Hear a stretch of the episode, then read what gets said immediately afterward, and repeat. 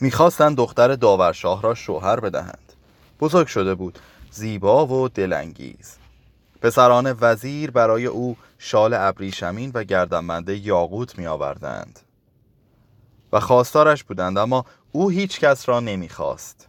می گفت مردی می خواهم که برای من مه بیاورد.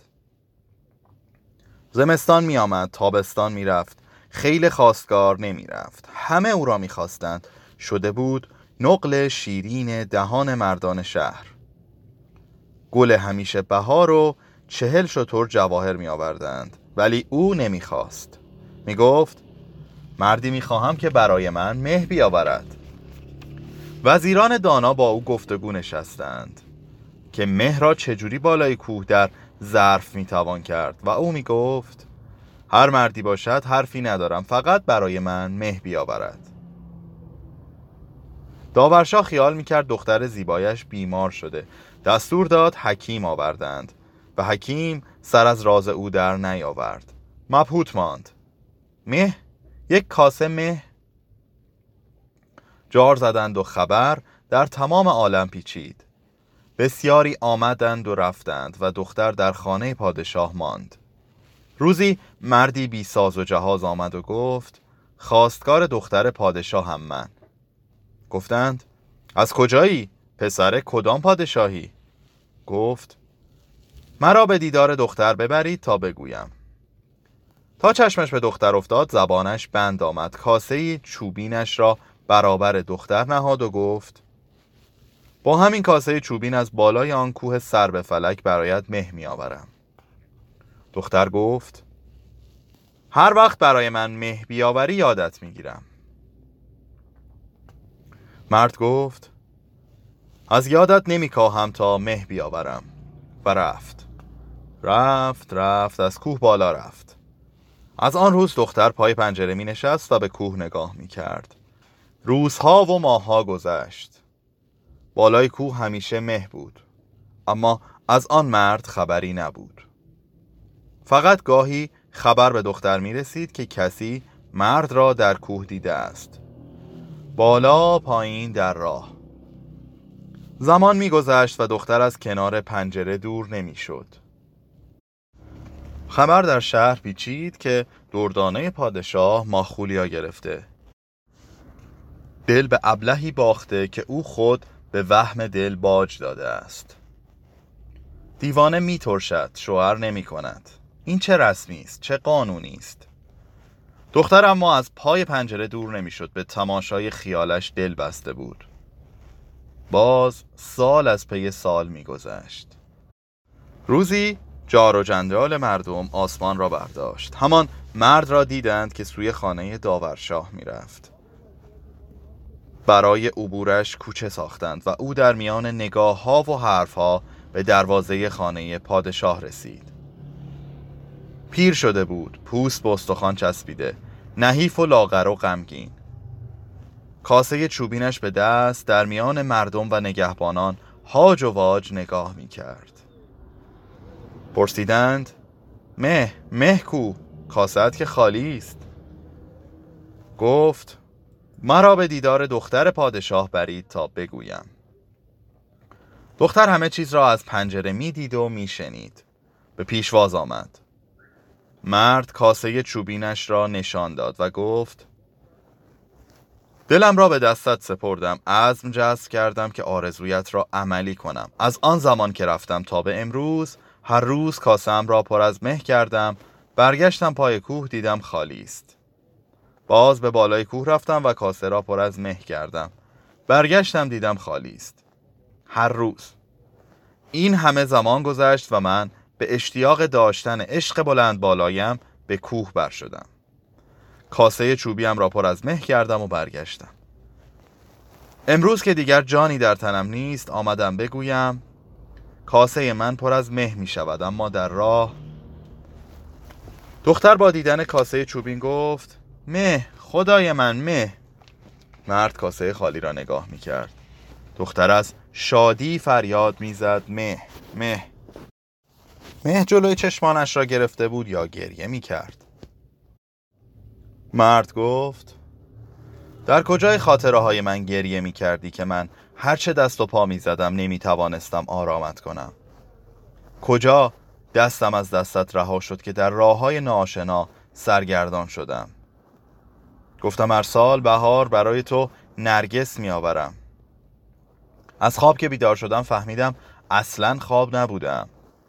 همه این رویا در بیداریم رخ می‌داد.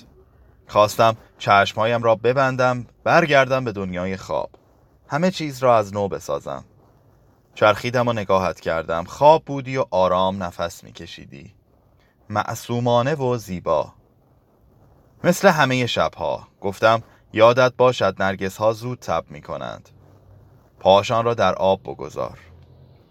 سر بلند کرد. مادر تا شدهش خندان بالا سرش ایستاده بود و با تحسین نگاهش می کرد خوابیدند؟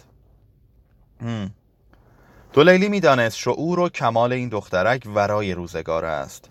هزار مرتبه بالاتر از سواد آدم های ریز و درشت. محکم مثل کوه. توی دلش می‌دانست و همان توی دل می‌گفت خدایا شکر. با یک پیرهن قمیس ساده مثل گلی میشه گفت. در گلبرگ های بلند که وقتی از بافتن خسته می‌شد دستهایش را بالا می برد در هم می تاباند سرش را این برانور می کرد ادای لوسبازی گلها را در می آورد اما از گلها ظریفتر و خواستنی تر بود.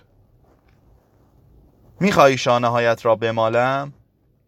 و منتظر جواب او نمی ماند می نشست آرام آرام خستگی را از شانه و گردن دخترش بیرون می آورد خم می شد صورتش را می بوسید و فقط برای دیدن آن همه قشنگی منتظر می شد تا نورسا یکی از آن نگاه های خندانش را به مادرش بیاندازد. از گوشه چشم با لبخند تا روزگارش را بسازد.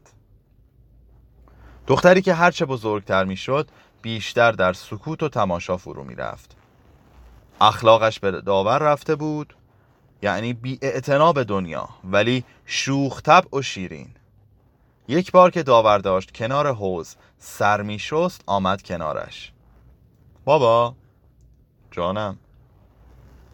مرا می‌بری بلخ بامیان؟ داور موهایش را کنار زد کف را از روی صورتش پاک کرد. بلخ بامیان دیگر کجاست؟ من از کجا بدانم؟ سعدی گفته سعدی رفته. داور تا شب میخندید. قربان صدقه اش می‌رفت و برای دولیلی تعریف می‌کرد.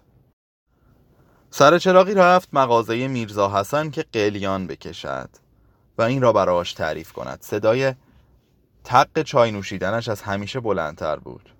راستش رفته بود برای نورسا کمی خرما و نبات و برگه هلو بخرد.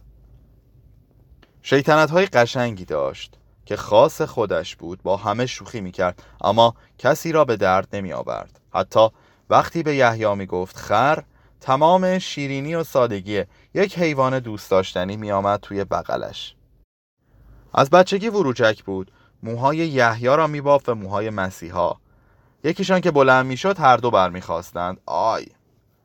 طوفان خنده ها خانه را بر می داشت یحیی اخمهایش را می کرد توی هم. داد می‌زد. آخه تو چرا انقدر عشقی؟ عشق بود. یک بار آمد توی اتاق سرش را گذاشت روی پاهای پدرش. جوری که همه از تعجب چشمهایشان را گرد کردند.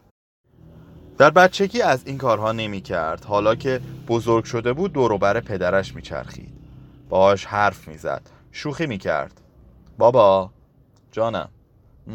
اگه یه باغ بخوام برام می‌خری؟ باغ حیرانی؟ باغ حیرانی که مال یحیی بود. نورسا از پدرش محکمتر بود از همه باهوشتر و چشم بادامیتر. ترکیبی از پدر و مادر را هم داشت. گفت باغ معلق را برام بخر. باغ معلق دیگر کجاست؟ لابلای گریه خندهش گرفت. نتوانست بر بازیش بماند. شهر بابل از عجایب هفتگانه جهان. داور دستش را به موهاش کشید. هرچه بخواهی برات می‌خرم. سر از زانوی پدر برداشت. من همه چیز دارم. دنیا را با شماها عوض نمی کنم و به تک تکشان نگاه کرد. داور دولیلی ابراهیم اسماعیل مسیحا. یحیی و پورابه دیگر نبودند. هستی دو چیز مهم کم داشت. ابری آمده بود آن دو ستاره درخشان را پوشانده بود. همه می‌دانستند که هر دوشان هستند. توی اشکها و لبخندها زیر قبرها پشت ابرها. صفحه 126